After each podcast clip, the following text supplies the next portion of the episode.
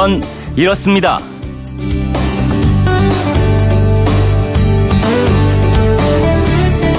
안녕하십니까, 오승훈입니다. 두 번은 묻길, 땅에 난 길을 통해서 만났고 이번에는 하늘길이죠. 문재인 대통령의 평양행, 약 세 시간 후면 북쪽 하늘로 날아오를 텐데요. 남북 정상회담을 위해 우리 대통령이 오늘부터 이 박 삼 일간 평양에 머무는 동안에 청와대 운영은 어떻게 이루어질까요?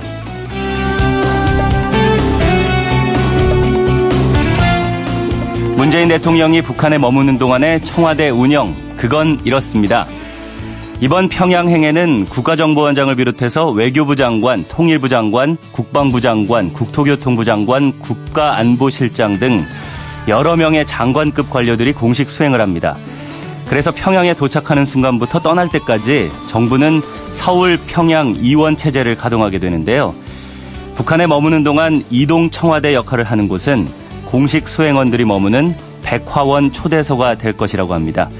이곳에서 정상회담 의제 등 주요 안건을 논의하고 일정 변경 같은 가변적인 상황 대처도 결정한다는 겁니다. 대통령이 자리를 비운 동안 이곳의 국정운영은 이낙연 국무총리가 맡고요.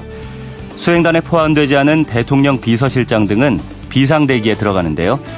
서울과 평양이 사실상 하나로 연결되어 있는 것처럼 모든 채널을 동원해서 두 곳의 청와대가 실시간 정보 공유를 하게 된다고 합니다. 이번 평양 남북정상회담의 슬로건 아십니까? 평화, 새로운 미래입니다. 한반도의 평화와 새로운 미래를 여는 회담이 되길 다 함께 바라야겠습니다. 구월 십팔일 화요일 아침에 그건 이렇습니다. 오승훈입니다. 세계의 이목이 다시 우리 한반도로 쏠리고 있는데요.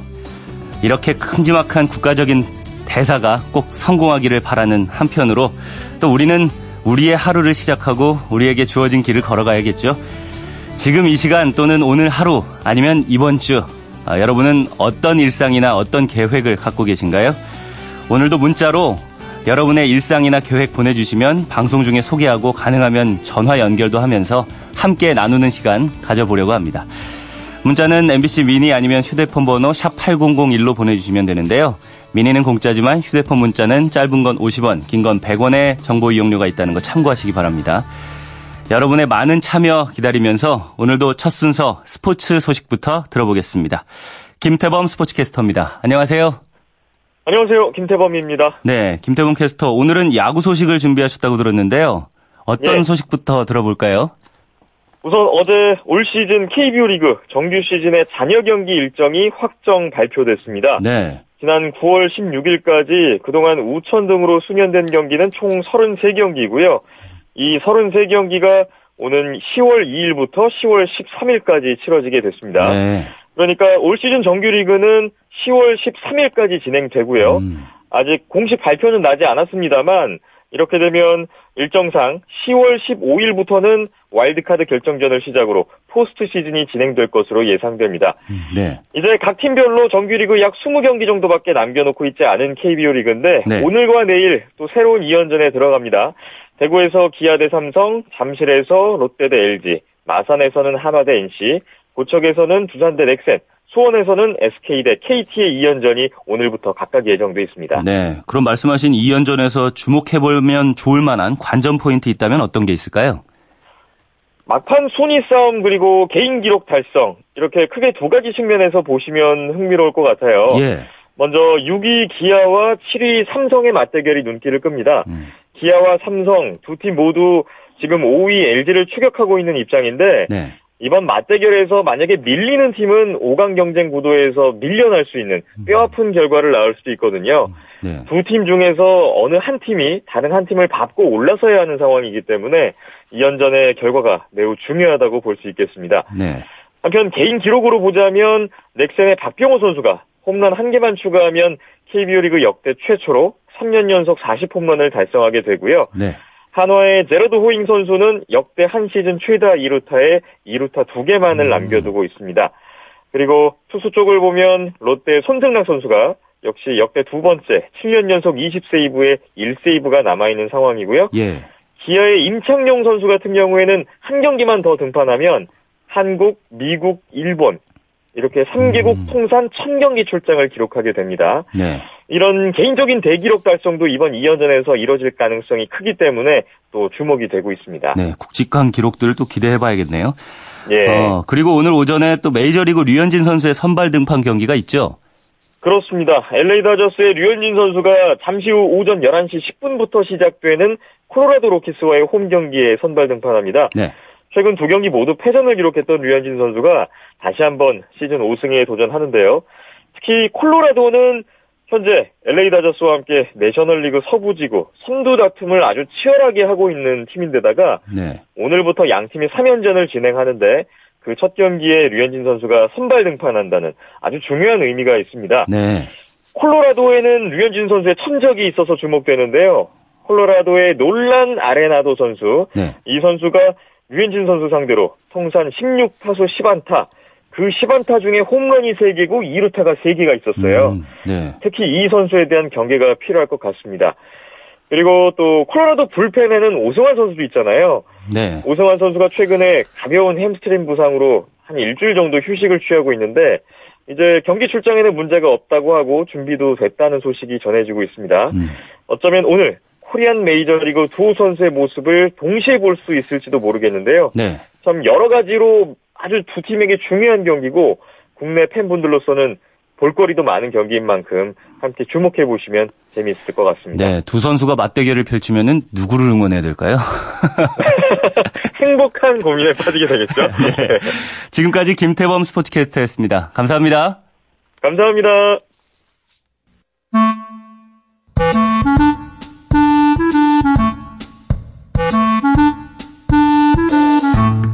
오늘을 꽉 채워줄 생활 정보를 알려드립니다. 오늘을 채우는 여자 배아량 리포터 나와 있습니다. 안녕하세요. 네, 안녕하세요. 네, 오늘은 어떤 생활 정보 알려주시나요? 요즘 해질 때쯤 해서 날씨 진짜 최고잖아요. 그렇죠. 그렇게 덥지도 않고 쌀쌀하지도 않아서 어디라도 날씨 즐기러 가고 싶은데요. 맞습니다. 그래서 그런지 얼마 전에 한강 나가보니까 자전거 타시는 분들이 음, 정말 많더라고요. 네. 요즘은 지역마다 공공자전거 공유 서비스도 활성화돼 있어서 쉽게 자전거 탈 수 있고요. 또 아예 자전거 타고 출퇴근하시는 분들도 많잖아요. 음. 자전거족이라는 단어까지 있으니까요. 맞아요. 근데 우리가 자전거 많이 타기는 했지만 정작 자전거에 대해서 잘 모르고 있었던 부분이 있는 것 같아요. 음. 보통은 자전거를 차랑 구분해서 생각하잖아요. 네. 근데 도로교통법상으로 자전거는 바퀴수만 다를 뿐 차와 똑같이 처리되거든요. 어, 예. 자전거가 달릴 수 있는 길은 많지만 길마다 지켜야 하는 사항들도 몇 가지 있어서요. 오늘은 그 내용들 전해드릴게요. 어, 알겠습니다. 배아량 리포터 자전거 손 놓고 타신다고. 저 아, 그 위험해서 따라하시면 안 되겠지만 저는 자전거 손 놓고 잘 타거든요. 네, 오늘 정말 좋은 정보들 기대해 보겠습니다. 네. 이 자전거가 달릴 수 있는 또 달릴 수 없는 길이 나눠져 있어요? 이게 그러면 우선은 음. 달릴 수 있는 길부터 좀 설명을 해 주시죠. 한마디로 인도랑 자동차 전용 도로 그리고 버스 전용 도로 빼고는 다 갈 수 있어요. 음, 근데 네. 인도는 단속하는 경우가 없기 때문에 대부분 다니시죠. 자전거를 차와 같이 본다고 말씀드렸잖아요. 네. 이건 타고 달리는 경우에 그런 거거든요. 자전거 안 타고 끌고 가면 그건 소지품이 되는 거고요. 네. 안장에 타는 순간 차와 같아지는 겁니다. 그러니까 인도에서 자전거를 타다가 보행자와 사고가 나면 자전거 운전자의 책임이 커지는 거죠. 음. 우리가 자전거 도로라고 하는 길들이 있죠. 네. 좀 더 구체적으로 따져보면 다 같은 길은 아니에요. 자전거 보행자 겸용도로, 자전거 전용도로와 자전거 전용차로, 그리고 자전거 우선도로가 있는데요. 오. 많기도 많고 또 복잡하죠. 그러네요. 근데 이름에 그 뜻이 다 담겨 있어요. 음, 네. 먼저 자전거 보행자 겸용도로는 보행자가 갈 수 있는 길에 자전거가 같이 다니는 거예요. 네. 우리가 가장 쉽게 볼 수 있는 도로이기도 한데요. 주로 공원이나 광장 같은 곳이 그렇습니다. 음. 자전거 전용도로와 자전거 전용차로가 좀 헷갈릴 수 있는데요. 예. 자전거 전용도로는 오직 자전거만 통행이 가능해요. 음. 그래서 차가 아예 진입 못하게 물리적인 시설물이 설치돼 있고요. 오, 네. 주로 자전거 이용자가 많은 한강변, 그중에서도 반포지구나 잠실지구에서 보실 수 있어요. 네. 만약에 차가 자전거 전용도로에 침범하거나 주정차를 하면 자가용은 오만 원, 오토바이 사만 원, 승합차 육만 원의 과태료를 내야 합니다. 음, 네. 자전거 전용 차로는 차들이 다니는 차로 중에 하나를 자전거가 다닐 수 있도록 지정해 놓은 오, 거예요. 예. 차선 수나 차로 폭을 줄이는 도로 다이어트를 통해서 만들어진 거죠. 음. 서울 시내에서는 광화문, 종로, 여의도 같은 곳에 설치돼 있고요. 그리고 마지막으로 자전거 우선도로는요. 네. 자전거가 우선으로 통행할 수 있도록 해주는 거예요. 대도시나 서울에 많은데요. 차로 맨 끝 차선에 자전거 우선도로 표시가 있으면 그게 해당되는 거거든요. 음. 갈매기 세 개의 자전거 아. 표시가 있는데요. 예, 봤어요. 보신 적 있죠? 네. 단 여기 같은 경우에, 경우는, 경우에는요. 네. 도로교통법에서 자전거 이용자를 구제해 줄 수 있는 게 없습니다. 음. 차가 진입 못하도록 법적으로 정해져 있는 게 아니다 보니까 실제로 사고 나는 경우가 많다고 해요. 예. 그리고 그냥 차가 다니는 차도를 이용할 수도 있는데요. 대신 반드시 도로 우측 제일 끝차로 가장자리를 이용해야 해요. 음. 이때 그 차로의 절반을 넘어가선 안 되고요. 그렇군요. 이 한강 다리 건널 때도 자전거로 통행이 가능한가요? 서울시 자전거 정책과에 여쭤봤더니 양화대교, 잠실교, 영동대교에 자전거 보행자 겸용도로 표시가 돼 있다고 합니다. 네. 또 서울시내 한강 다리 중에서 마포대교, 잠실철교, 광진교 등 여섯 곳에 자전거 도로가 설치돼 있는데요.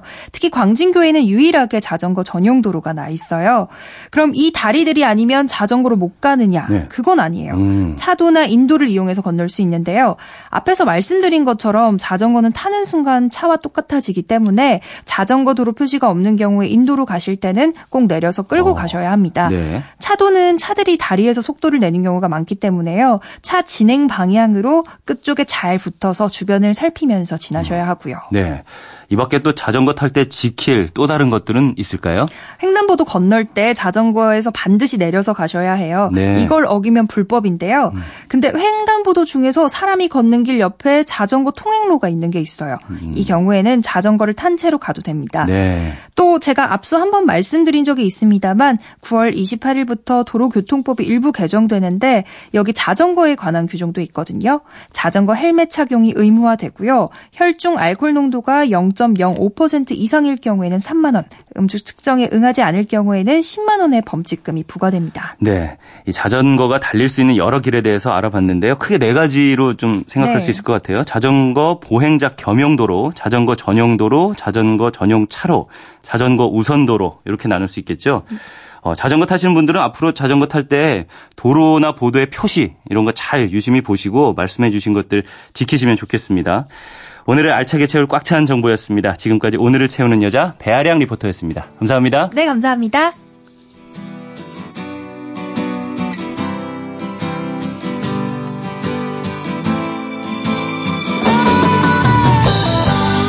네, 자전거 탄 풍경에 너에게 난 나에게 넌 듣고 오시죠.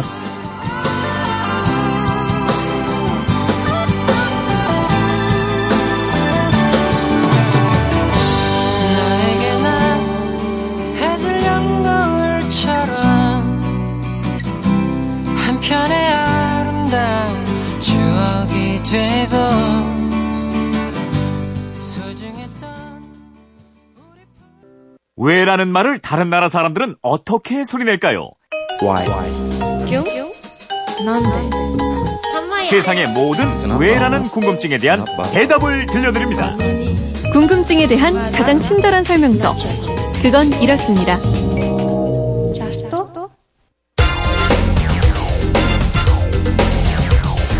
궁금증이 지식이 되는 아하.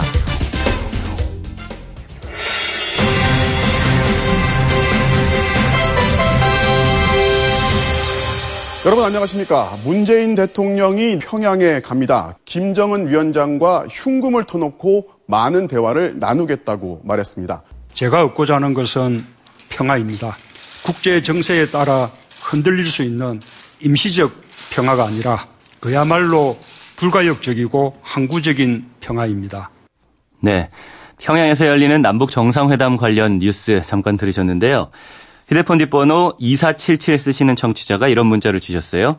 평양에서 남북한 정상이 세 번째 회담을 갖습니다. 과거에도 평양에서 정상회담이 두 번 열렸는데 당시 회담은 어떻게 이루어졌고 어떤 성과가 있었나요? 이런 내용인데요. 오늘도 궁금증 해결사 엠비씨 이영은 아나운서와 풀어보겠습니다. 안녕하세요. 안녕하세요. 네, 이영은 씨는 북한에 자유롭게 갈 수 있다면 금강산 가보고 싶다고 했었잖아요. 네. 평양에 가면 또 해보고 싶은 건 없어요? 어... 우리나라의 신물물을 보여주면서 아 자랑하고 싶구나. 아니야, 아니야. 이제 우리 이렇게 함께 사과폰을 어. 쓸 수 있다. 보여주는 거죠. 아 그렇구나. 네. 아, 예. 이영은 씨는 좀 걸릴 것 같은데 문재인 대통령은 오늘 갑니다. 네. 이따 여덟 시 사십 분에 성남공항에서 평양으로 출발을 해요. 어, 올해 남북 정상회담이 여러 차례 열려요. 그렇죠? 네, 그렇습니다. 올해는 한반도가 남과 북으로 분단된 지 칠십 년이 되는 해인데요. 지난 사월 이십칠일 북한 김정은 국무위원장이 처음으로 군사분계선을 넘어와서 남측에서 문재인 대통령과 정상회담을 가졌고요.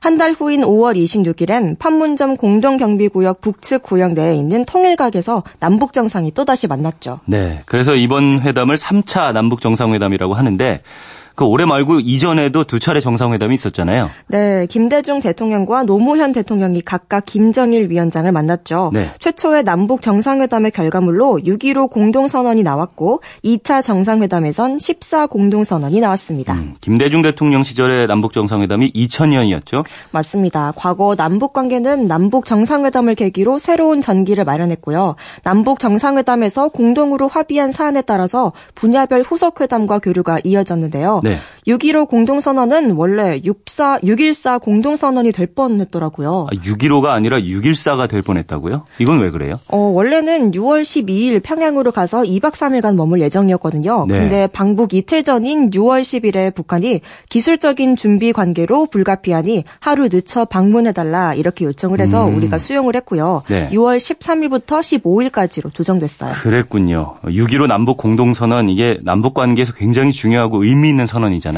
네, 맞습니다. 천구백칠십이년에 있었던 칠점사 남북 공동성명과 천구백구십이년에 체결된 남북 기본 합의서와 더불어서요. 남북 관계의 중대한 전환점을 마련한 기념비적인 문건으로 평가받고 있는데요. 네. 이 육 일오 선언은 특히 남북의 최고 책임자가 직접 합의하고 서명한 문건이기 때문입니다. 음, 이전의 남북 합의와는 차원이 달랐다는 얘기인데 어떤 내용이었죠? 어, 모두 다섯 개 항인데요. 일 항은 남과 북은 나라의 통일 문제를 그 주인인 우리 민족끼리 서로 힘을 합쳐 자주적으로 해결해 나가기로 하였다. 이 항 네. 남과 북은 나라의 통일을 위한 남측의 연합 제안과 북측의 낮은 단계의 연방 제안이 서로 공통성이 있다고 인정하고 음. 앞으로 이 방향에서 통일을 지향시켜 나가기로 하였다. 네. 이겁니다. 이 두 번째 조항, 이 항이 특히 주목을 받은 조항이었죠? 네, 왜냐하면 그동안 남북관계를 풀어나가는 데 있어서 결정적인 장애물로 작용한 게 이 통일 방안이었거든요. 네. 이 통일 방안의 차이를 서로 인정하고 낮은 단계에서 높은 단계로 점진적으로 통일을 향해 나아가자는 게 핵심이었기 때문입니다. 그러게요. 나머지 조항들은 어때요? 어, 삼 항, 남과 북은 올해 팔점일오쯤하여 흩어진 가족, 친척 방문단을 교환하며 비전향 장기수 문제를 해결하는 등 인도적인 문제를 조사 조속히 풀어나가기로 하였다. 음. 사 항 경제협력을 통하여 민족경제를 균형적으로 발전시키고 사회, 문화, 체육 등 제반 분야의 협력과 교류를 활성화한다. 오 항 이상과 같은 합의사항을 조속히 실천에 옮기기 위하여 이른 시일 안에 당국 사이의 대화를 개최하기로 하였다. 네. 이런 내용입니다. 인도적 문제, 경제 문제, 사회문화, 체육 뭐 다섯 개 항밖에 안 되지만 내용들은 다 크고 굵직굵직하네요. 네, 그래서 이 육 일오 공동선언을 바탕으로요 하늘길이 열렸고요. 경의선 등 철도를 잇기 위한 작업도 착착 진행됐습니다. 네, 금강산과 개성으로 가는 육로도 개설됐잖아요. 네, 맞아요. 그리고 시범사업 수준이긴 하지만 개성공단이 본격적으로 가동됐죠. 이러면서 사회, 문화, 경제 등 여러 방면에서 교류협력 사업이 진행됐는데요. 네. 어, 북한이 이천이년 구월 부산 아시안게임에 선수단과 응원단을 보냈고요. 이천사년 아테네 올림픽에선 남북의 선수들이 한반도기를 들고 공동 입장해서 세계인들의 큰 박수를 받았습니다. 네, 기억납니다. 이 남북관계는 육 일오 공동선언 이전과 이후가 확연히 달라진다고 할 수 있을 텐데 어, 두 번째 정상회담으로 도출한 십사 남북 공동선언은 이천칠년에 나왔죠. 네, 이렇게 남북 간은 화해협력 기운이 왕성했지만 이천일년 미국에서 부시 행정부가 출범하고 구점일일 테러가 났고요. 이천이년엔 이 차 핵위기로 북한 핵 문제가 불거졌습니다. 그리고 이천삼년 노무현 정부 출범 초기에 대북 송금 문제에 대한 특검이 이뤄졌어요. 네. 이러면서 남북 관계가 소강 국면으로 접어들었습니다. 음, 근데 어떻게 이천칠년에 남북 정상회담을 갖게 됐죠? 어, 그동안 육 차 회담과 북한의 핵실험 등이 이어졌는데요. 있는데요. 이천육 년 미국 부시 대통령의 공화당이 중간선거에서 참패를 합니다. 네. 이러면서 강경일변도의 대북정책이 달라졌고 북미 간의 협상이 이뤄집니다. 아, 그래서 남북정상도 다시 만날 분위기가 조성됐군요. 네, 북한 핵 문제가 해결을 위한 궤도로 들어서면서 팔월 이십팔일부터 평양에서 이 차 정상회담을 열기로 합의했는데요. 네. 근데 팔월에 북한이 집중호우로 심각한 수해를 당합니다. 음. 그래서 시월 이일부터 사일까지로 회담 기간이 조정됐어요. 네, 이 차 정상회담도 한 차례 연기돼서 열렸고요. 네. 그렇게 해서 나온 게 십사 남북 공동선언인데 어떤 내용이었죠? 어, 십사 선언의 공식 명칭은 남북관계 발전과 평화 번영을 위한 선언인데요. 육점일오 선언에 비해서 아주 구체적입니다. 네. 모두 여덟 개 조항으로 이뤄졌는데 세부적으로는 약 마흔 개나 되는 항목에 합의를 했습니다. 음, 그럼 여기서 그 많은 조항과 항목들을 다 얘기하기는 어렵겠는데요. 핵심 내용만 좀 짚어볼까요? 네, 육점일오 선언을 적극 구현하겠다는 게 첫 번째고요. 내정 문제 불간섭 등 상호 존중과 신뢰의 관계로 전환한다. 또 불가침 의무를 준수하면서 군사적 긴장 완화와 평화 보장을 위해 협력한다. 네. 항구적 평화 체제를 구축하고 관련국 정상들이 종전을 선언하는 문제를 추진한다. 어, 종전 선언 추진이 이미 이천칠 년 십사 선언에 명시됐군요. 네, 그렇습니다. 그리고 남북 경제 협력 문제나 사회 문화 분야 교류 협력, 인도주의 협력 사업을 적극 추진한다는 조항 등이 포함됐습니다. 음, 그렇게 남북 간의 화해 협력 분위기를 만들었지만 오래 가지는 못했어요. 네, 노무현 정부 말기에 합의했기 때문에 추진할 시간이 많지 않았고요. 이천팔 년 들어선 이명박 정부가 출범하면서 두 번의 공 공동선언에 담긴 내용을 그대로 수용하지 않겠다는 뜻을 보였어요. 네. 이러면서 남북관계가 다시 냉각됐고 후속회담이 열리지 못했습니다. 음. 원래는 이천팔 년 베이징 올림픽에 삼백 명의 남북 응원단을 참가시키기로 합의했는데 이것도 무산됐습니다. 그러게요. 이 남북한이 통일을 이룰 때까지는 남북한이 관계를 맺는 건 피할 수 없는 명제인데 이번에도 공동선언이 나오겠죠? 아마 그럴 겁니다. 이천 년 육점일오 정상회담 당시엔 둘째 날 밤에 윤곽이 나왔고요. 네. 십사 회담 땐 마지막 날에 선언이 나왔는데요. 이번에도 일정 마지막 날, 그러니까 구월 이십일에 나올 가능성이 크다고 합니다. 네. 이사칠칠님, 궁금증이 좀 풀리셨나요? 준비한 선물 보내드리겠고요. 이영은 아나운서, 평소 궁금한 게 있는 분들은 어떻게 하면 되나요? 그건 이렇습니다. 인터넷 게시판이나 엠비씨 미니 아니면 휴대폰 문자 샵 팔공공일 번으로 보내주시면 됩니다. 문자 보내실 땐 미니는 공짜지만 휴대폰은 짧은 건 오십 원, 긴 건 백 원의 이용료가 있습니다. 네, 지금까지 궁금증이 지식이 되는 아하, 이영은 아나운서였습니다. 고맙습니다. 감사합니다.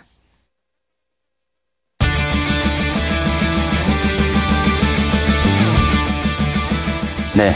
오늘은 어떤 남북정상회담이 펼쳐질지 어, 궁금한데요. 노래 듣겠습니다. 와이비의 오늘은.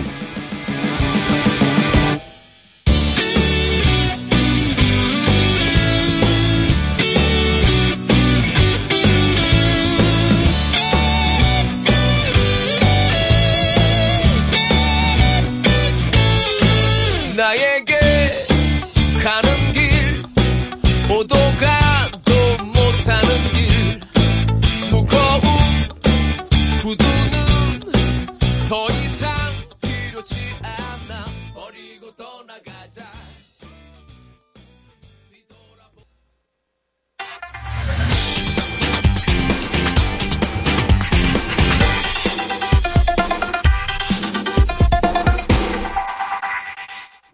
네.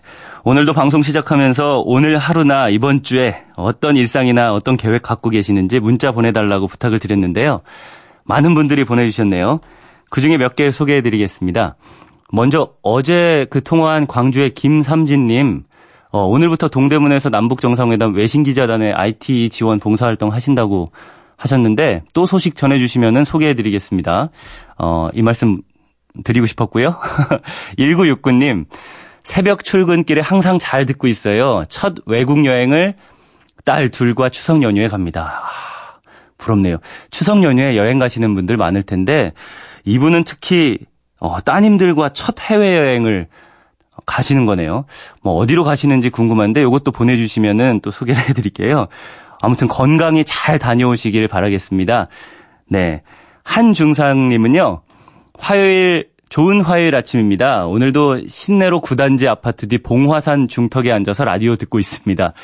미니 가족 모든 분들 건강하고 행복한 하루 되세요. 이렇게 해주셨는데요. 와, 벌써 산에 가시고 참 부지런하신 분이네요. 일찍부터 저희 라디오 들어주셔서 감사하고요. 어, 참 건강하고 행복한 하루 되세요 이렇게 인사해 주셨는데 한준상 님도 오늘 행복한 하루 보내시기를 바라겠습니다. 어, 공오공일 님 추석 전 회사 거래처에 미리 준비한 작은 선물을 전달하러 오늘만 열 곳을 방문해야 합니다. 어, 내수 불경기로 매출이 저조하지만 서로 간에 정을 나누는 하루가 됐으면 합니다. 야, 추석이라고 이렇게 어, 작은 선물들 준비해서 또 나눠드리고 한 분들도 많으실 거예요. 서로 간의 정이라고 말씀을 하셨는데 이 말씀이 딱 맞는 것 같습니다. 명절에 꼭 선물을 주고받지 않아도 이렇게 인사 한번 드리고 또 마음 나누는 거. 이게 또 명절의 정 아니겠습니까? 네. 팔칠사일 님. 어, 오늘 종일 저는 이북식 빈대떡을 만들 예정입니다. 지금도 준비 중이에요. 만난 빈대떡 만들도록 애쓰는 바쁜 하루가 될 것 같아요. 대구에서 애청자가 이렇게 보내주셨는데요. 어, 참 들어주셔서 감사하고요. 빈대떡 오늘 하루 종일 만드실 거라고 하는데 시험시험 좀 너무 지치거나 피곤하시지 않게 하셨으면 좋겠다는 생각이 드네요. 육구삼삼 님은요. 우리 국민이 북한 우리 땅에 누구든지 자유롭게 왕래할 수 있게 하였으면 평양 고객 태우고 달리고 싶습니다. 진영 운수 노수성입니다. 라고 노수성님이 보내주셨는데요. 아, 버스 운전을 하시면서 이런 생각을 하고 계시네요. 북한에서 평양 고객을 태우고 달리고 싶다라는 꿈을 가지고 계신 분입니다. 어, 많은 분들이 아마 자신의 일을 하면서 북한 땅에 가서도 어, 이런 일을 한번 해봤으면 좋겠다 하는 생각도 한번 좀 가지실 것 같은데 오늘은 특히나 또 그런 생각이 많은, 많이 드는 하루일 것 같습니다. 사칠구팔 님도 어, 부산 버스기사입니다 하고 보내주셨는데요. 남북 정상회담, 추석 등 큰일이 있지만 분위기에 휩쓸리지 않고 차분히 본분에 다하는 것도 일상의 계획 아닐까요? 라고 보내주셨습니다. 어, 오늘의 문자들을 한 방에 정리해 주시는 그런 이야기가 아닐까 싶은 생각이 드네요. 맞죠. 뭐 우리는 우리 일을 하는 거고요. 각자 이렇게 자리를 지키고 그 일을 묵묵하게 계시는 분들 덕에 우리 사회가 잘 돌아가고 있지 않나 싶은 생각이 듭니다. 그래서 대통령도 정상회담을 하러 북한에 갈 수 있는 것 아닐까 싶은 생각이 들고요.